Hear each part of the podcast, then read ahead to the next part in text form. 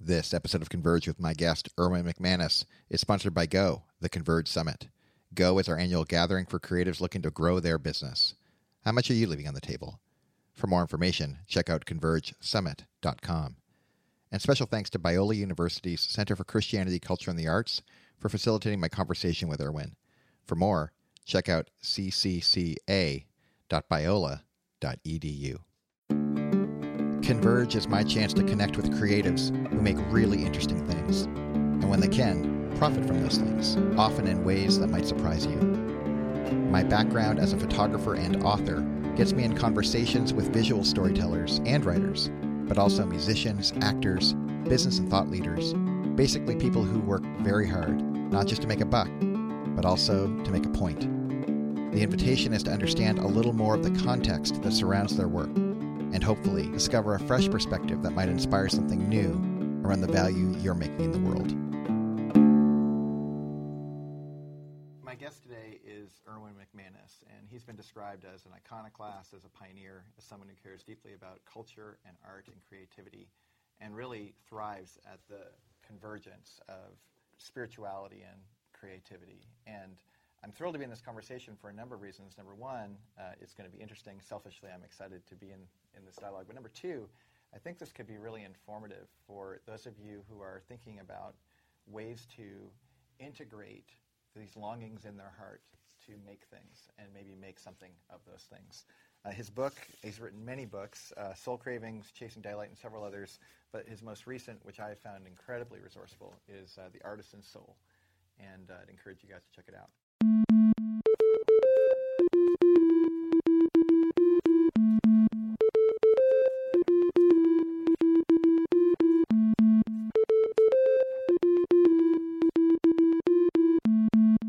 I'm your host, Dane Sanders, and I want to welcome you to Converge.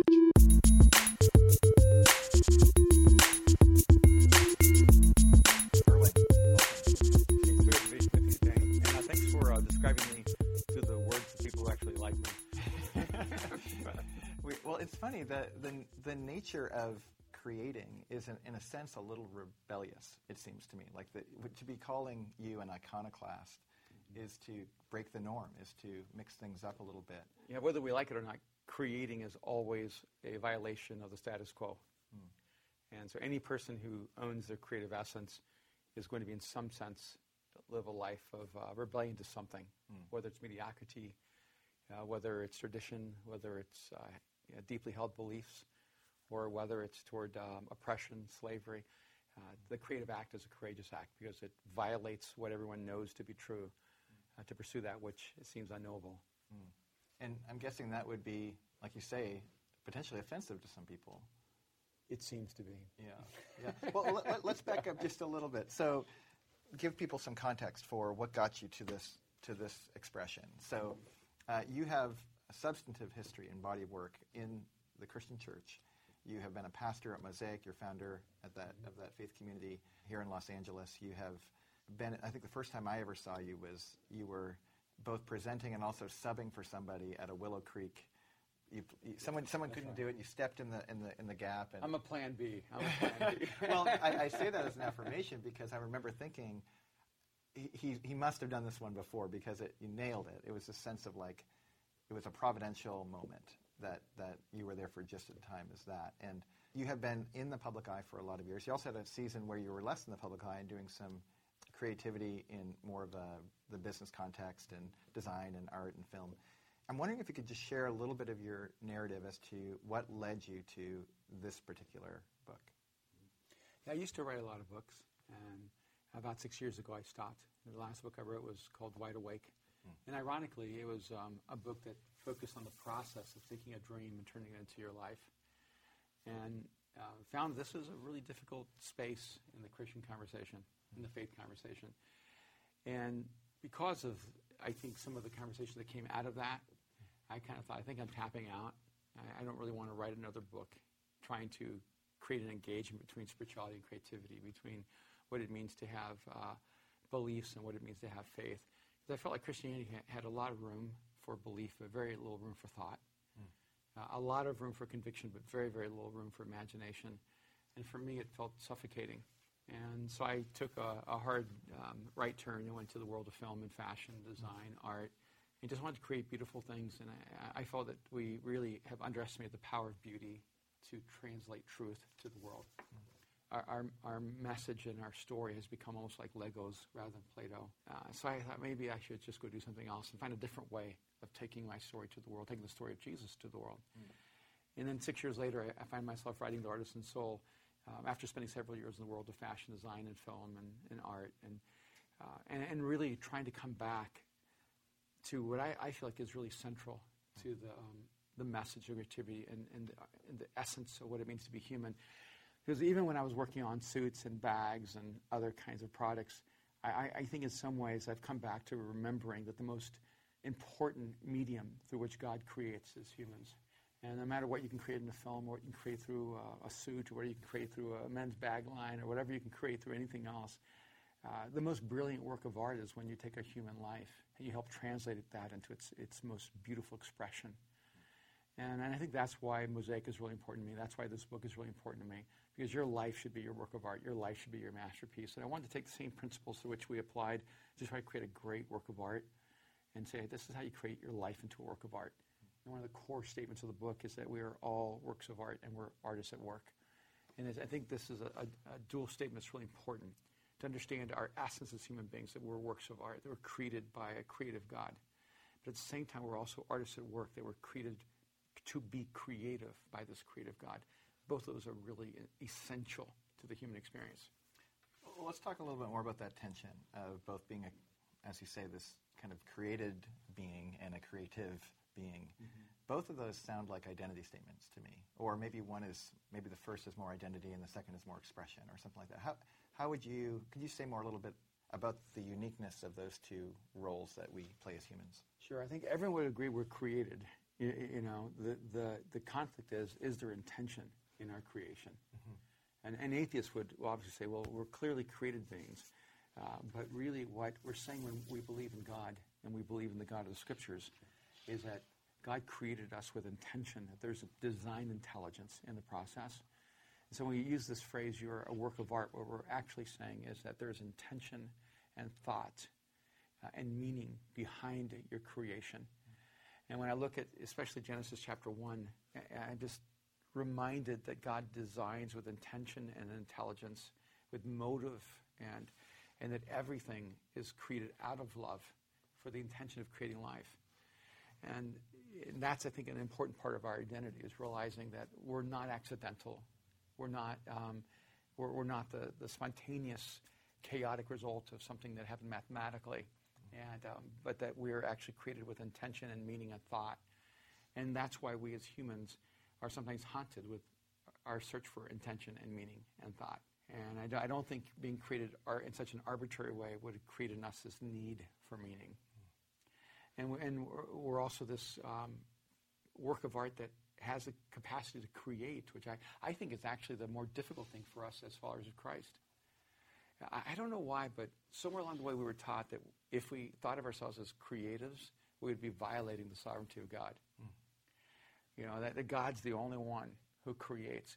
Well, that would be a problem if he didn't create us to create. If God was so insecure about the creative process that he didn't give us any capacity to create, to imagine, to dream, then we would be living in rebellion by creating. And I actually think that's the story we've told the world. I think the way the world hears our story is there's a God who creates, and the sin that separates us from God is that we try to be creative beings. And so you need to let that go. You need to obey, not create. And what I think is interesting is when I look at the scriptures, I'm going, everything God commands us to do out of obedience is to give us freedom. And that freedom is there so that we can actually be creative beings again. So to me, the, the paradox is that the further we move from God, the less creative we become. And the closer we move to God, the more creative we become. So clearly, this is not a violation of God's sovereignty, but in fact, it is a declaration of God's goodness. And so I love to be reminded every day that I'm both a work of art that I'm in process of something amazing is being created through my life. But I'm also an artist at work. God holds me accountable for the creative process. And that I'm designed by God to create that which is good and beautiful and true. You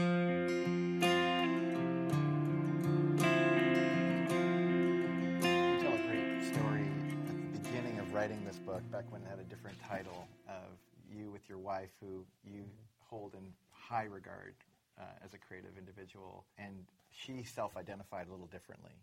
And it, as you were telling, I'd love it if you could tell the story. Number one, but number two, uh, it reminded me of the opening pages of The Little Prince or Le Petit Prince, where you know what's getting exposed is this notion of adults used to remember when they were children they were creatives, mm-hmm. uh, and then somehow they unlearned it. And there's this what I'm hearing echoing in, in these pages is this call to remember again, mm-hmm. to investigate, to get messy, get in the granular with it. But could you tell that story a little bit and, and chat a little bit about this challenge of the narrative I'm telling myself that I'm not a creative, that I, I'm not an artist, and, and what we can do about it? Yeah.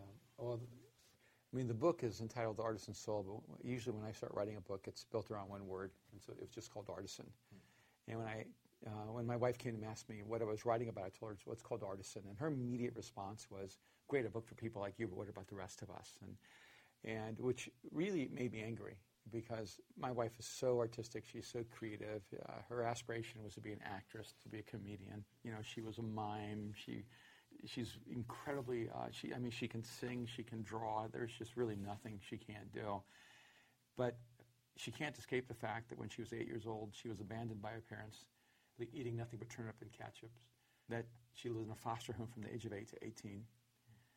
That uh, she was abandoned and forgotten, and she never heard the words "I love you" one time in her life. And those um, experiences in her life put in her a narrative that she was nothing, that she'd never amount to anything. Even the foster family she lived with would always tell her, You're never going to amount to anything, you're going to be just like the rest of your family. And her last name, Lunsford, was like, like a curse. You're just going to be another Lunsford. And here she is, you know, five decades later, the person who lives in a paradox of believing that God has something beautiful to do through her life, and the person who has all those voices who told her her life would never amount to anything.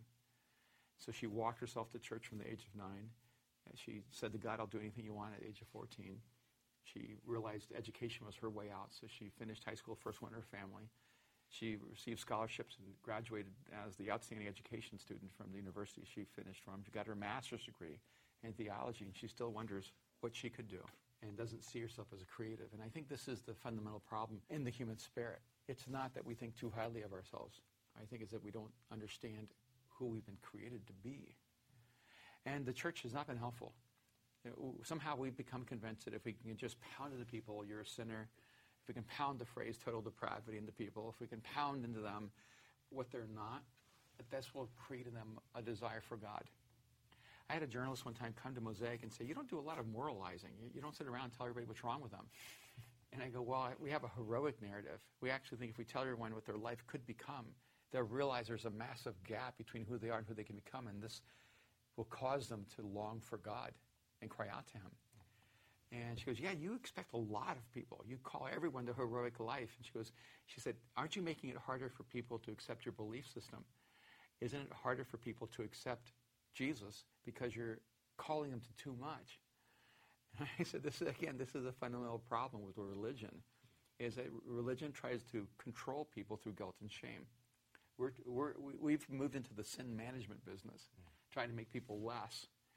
And we want to see this messiness of calling people to more. We actually think that if we call people to their most noble, heroic, idealistic life, that this is what best awakens their soul to their need for God. And that, that to me is like the essence of the artisan soul. The moment you understand that you're a creative being, the moment you understand your imagination is the playground of God, the moment you begin to understand that all of us are artists and we are imagined to imagine and created to create, it's going to awaken things in you that are so much bigger than you that you're going to desperately need God. I don't need God because I'm trying to manage my sin. I, I need God because I don't want to live a lesser life than I was created to live.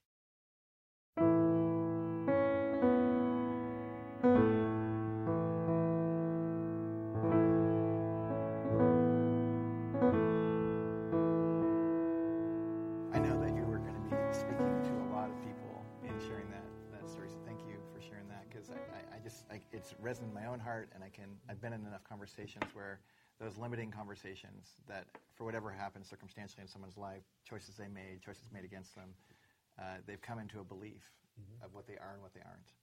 And from that place, it seems like they're interested. Many, the courageous ones, are interested in changing. And mm-hmm.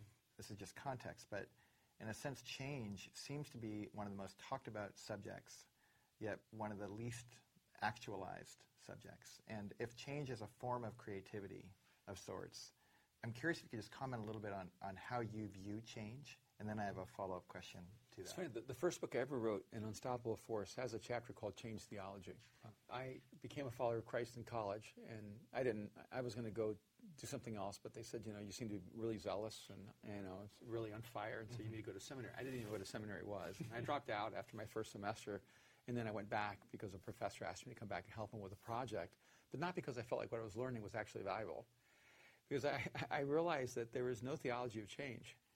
But what's so ironic to me is that, like this phrase, uh, Solomon's words, there's nothing new under the sun. I've heard that all over the world. I've heard Christian leaders quote that all over the world, where there's nothing new under the sun. And that was the uh, pat on top of the head I received for like the first 10 years of my life. Whenever I'd come in with an idea or come in Like with condescendingly? Some, oh, yeah. Yeah. Erwin, the son. Bless your heart. There's nothing new under the sun. Yeah. There's nothing new under the sun. And, and then I went back and read Ecclesiastes, and I realized that we disagree with almost everything Solomon says in Ecclesiastes, but we hold on to that one. and the guy began the book by saying, meaningless, meaningless, everything is meaningless. Why are we going to choose our worldview from a guy who says there's no meaning in life? Mm. And because actually life is packed with meaning. And, uh, and he's, he's actually telling us what life without God looks like. He also says in it that there's no difference between humans and uh, animals, that we all go to the same place. I don't know a Christian that believes that, but we believe there's nothing new under the sun. But in Isaiah 43, verses 18 and 19, God says, Put away the former things, do not dwell on the past. Behold, I'm doing a new thing. And now it springs up, will you even be aware of it? So I'm going, okay, Solomon says there's nothing new under the sun, and we believe that. But God says, I'm doing a new thing. Do we actually believe that? In fact, everywhere God gets involved, something's new. New song, new, you know, new wine, new covenant, uh, new heart, new creation, new spirit, new heaven, new earth. Uh, God's in the uh, new and uh, section of history, and uh, and we want to keep him in the old section of history. And and so for me, it's kind of ironic that the church has become the last bastion of protection for the past, rather than the epicenter of creating the future. And what are we doing? You know, holding to worldviews of people who lived in the 1300s, who still were not sure that the world was round, and that the earth revolved around the sun. And we get our anthropology from people who did not understand what it meant to be human. But the scriptures really do understand what it means to be human. So we got to go back, dig deep, and listen to what it says. Uh, I, am convinced there is something new under the sun, and that every person who connects to God is a part of creating the new. The, I want to stay here for a second because we're having this conversation in the context of a particular moment in history where the digital revolution is no longer the revolution, it's the establishment. Everything's been, been commoditized by digital. If you're a musician, you don't need a label. If you're a, pub, a writer, you don't need a, um, a press anymore. Um, there's a, a flattening, as many have talked about, where it seems everyone has access to be able to express themselves to sure. make things. And I'm wondering if, if the era we're living in, and by the way, I haven't forgotten my question about change. I'm going to come back around to that. Mm-hmm. But I'm wondering if the era we live in and even what you're saying, uh, I'm reminded of another uh, hero to me, is a guy named Seth Godin. He wrote The Icarus mm-hmm. Deception, and you know Seth. And in The Icarus Deception, he's basically in this moment of history calling people out to fly closer to the sun, mm-hmm. to to defy this kind of hubris, and not in an arrogant way per se, but in a risking it might not work out kind of way. Mm-hmm. And I, given that so many people can do that, I know that there are going to be critics who will say, "Wait a second, if everyone's an artist." or if everyone's a writer, or if every, doesn't that cheapen the act itself? And I know you've heard this question before, but I'm, sure. curious, I'm curious how you respond to that. Yeah, I think I'm kind of bipolar on this because hmm. Icarus did, you know, he paid the price of flying too close to the sun. He just happened to fly higher than everyone else, though. There are people who would say, hey, you know, I'll live with melted wings because uh, I just want to be able to fly higher than anyone else has ever flown before. And, and I think a part of the, the dilemma is that we keep learning right lessons and wrong lessons from life. You know, and so, yeah, with the dem- democratization of art, everyone becomes a writer, everyone becomes a singer, everyone becomes uh, a voice, everyone's a politician, everyone's a critic. Uh, in, in fact, the, the internet has probably been the most destructive thing for um, Christianity in 200 years. And be, not because of pornography, but because of the meanness and uh, and um, unchristlikeness. Yeah, yeah. among people because now you can destroy everyone. And you can say anything about anyone. I, I can tell you things would, were written about us, about me on websites. And we would call the people and say, hey, we're happy to talk with you and show you that I actually don't believe these things, that you're actually misquoting me and uh, misstating who I am, and they don't care. Because their fame is by attacking people who have actually accomplished things. So you have this dark side of it, that everyone gets their fame by being against something rather than being for something. Everyone gets their fame by destroying rather than creating. And, and, and, and no one uh, has to go through the process of earning the right to be heard. And so, you know, th- what we've lost is that journey of credibility where people, when they speak, have earned the right to be heard. So we live in a world where bad music is available to everyone. and we also live in a world where brilliant artists who would never have a chance That's right. have a chance to have their voices heard to the world. I prefer that world. I prefer a world where even with everyone who will write every wrong thing about me and every you know and slander me left and right, I prefer a world where everyone has a voice. Mm. I, I still think it's a better world. You, you, know, even though you may have to listen to 10,000 terrible artists to find that one voice that may never have an opportunity to have a record deal because they don't have the right look or the right feel, and then suddenly that voice emerges. I love that world. You know, as a writer, I, just, I go, I, I prefer a world where everyone can write and everyone can publish and be, have their own publishing house. Because if I have something to say, my book will emerge out of that mass of sound. Because in the end, people are not looking for sounds; they're looking for a voice. They're not looking for echoes; they're looking for a voice. They're, they're you know, they they have too much out there, so they're looking for that thing that that speaks to them at the deepest level. And I have such confidence that beauty always rises to the top.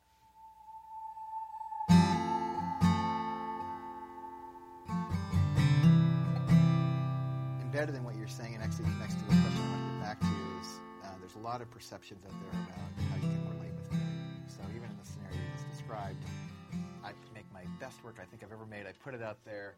The metrics, the feedback is, ah, it's not that meaningful. It doesn't land for anybody. I can relate with that in a lot of different ways. And as, as an artisan soul, I'm just conscious to the listener or the viewer who is, is engaging this conversation intimately and saying, what about me? Like, I'm scared. I'm, I'm, I'm, I want to be, I want to want to be courageous and, and live out of that. I'm hearing a call in my, in my gut. And I know the soul part of the, your title is significant to you. My friend Todd Henry says cover bands don't change the world. Like you want the authentic self to come out. Talk a little bit about failure and how you've related with failure and how you would encourage others to join the ranks of, of uh, leaning into that. Yeah, when you ask me how do I relate to failure, I, my immediate thought was, well, failure is life. Here we go again. Here go. Yeah. I'm like, I, I, to ask me how I relate to failure is like, how have you stayed alive? you know, because I've failed so much more than I've ever had success. And um, but I, but that's not the perception, right? I mean, I think that when there when people are known quantities like yourself, there's this belief that oh no, like everything you touch is gold. It's just it's that's just how it happens, and and maybe folks don't get a chance to see mm-hmm. the, the the stub toes. Well, my friends do. my family does, and yeah. it's funny with my daughter Mariah when she first started working on music. I said, I will help finance everything that's original but if you do covers, I won't help you at all. And I said, I don't want you to be the best imitation of someone else's talent. I, I, I want you to discover your own voice. And she wrote a song when she was 14 that ended up being the um, lead song for the season finale of Grey's Anatomy. And she would have never had that opportunity or that experience if she didn't risk it writing songs that other people wouldn't listen to. And she used to come over here to the Biola Youth Theater and uh, um, audition, and she never got a part. She would come home crying, going, I know I can sing better than those other girls, but I, I can't get picked. And I didn't want to tell her she didn't have the right look. I, I didn't want to tell her she didn't feel like the like what they're looking for. Because Mariah's been always real eccentric in her own person, and and um, and I said, if you want to sing, you need to go find your audience. So she gave up after several years of trying to get into the youth theater as a singer and started going and singing in nightclubs on Sunset Strip and Melrose and writing music that connected to that audience sitting in that little dingy room where they would bring her in at 14 and they have to usher her out because she wasn't 21. Couldn't get the stamp. Bring her in at 16. yeah, she was like, and um, and I just watched her music grow and develop, and you know her story kind of emerge out of that. But there was a lot of tears and um, and a lot of risk, and out of failure has really come like a refinement of the person she is. You, you know, for me, it's like I, I, cannot tell you how many times I've sat down alone by myself, just weeping, going, "Hey, what's the deal?" You know, I, I had a I had a company, and I watched my partner make a decision where we lost a five to six million dollar company in one day. I just put in all the money I had made, and I mean, I had almost a three quarters of a million dollars disappear on a day, about a million dollars. And I had to, I, I couldn't even eat for a month. I lost 20 pounds. I had to fly home to tell my wife that I lost everything. There's nothing more humiliating than having to sit down in front of your wife who was an orphan and a foster child and never had a home of her own or a place of her own and say, I just lost everything. And I can tell you in that moment when she looked at me without any hesitation and said, I thought I was your everything, it, it, it, did something inside of me I can't even explain. I didn't know how to respond to that, so I just said, I lost my other everything.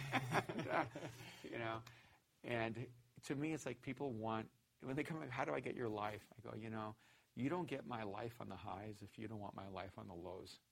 If you're not willing to take the level of risk and experience the level of pain and know the level of failure I've experienced, then I don't know how to help you move to the level of success or influence or voice. Because if there's anything that good has happened in my life that people see publicly, it is built on the rubble of all the times we struggled and failed and suffered and it was sweat and tears and blood that created those things where everybody goes, wow, you have a great life. And you know what's strange? That pain is a part of my great life. It's not the success that makes life so sweet. It's, it's the success in the contrast to the sacrifice and suffering that you've been through. That's the only thing that gives it any meaning, any wonder, any beauty.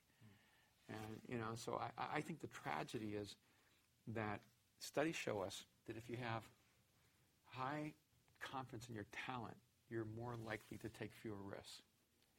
If you actually have a lower confidence in your talent but a higher commitment to work hard, you're actually willing to take greater risks.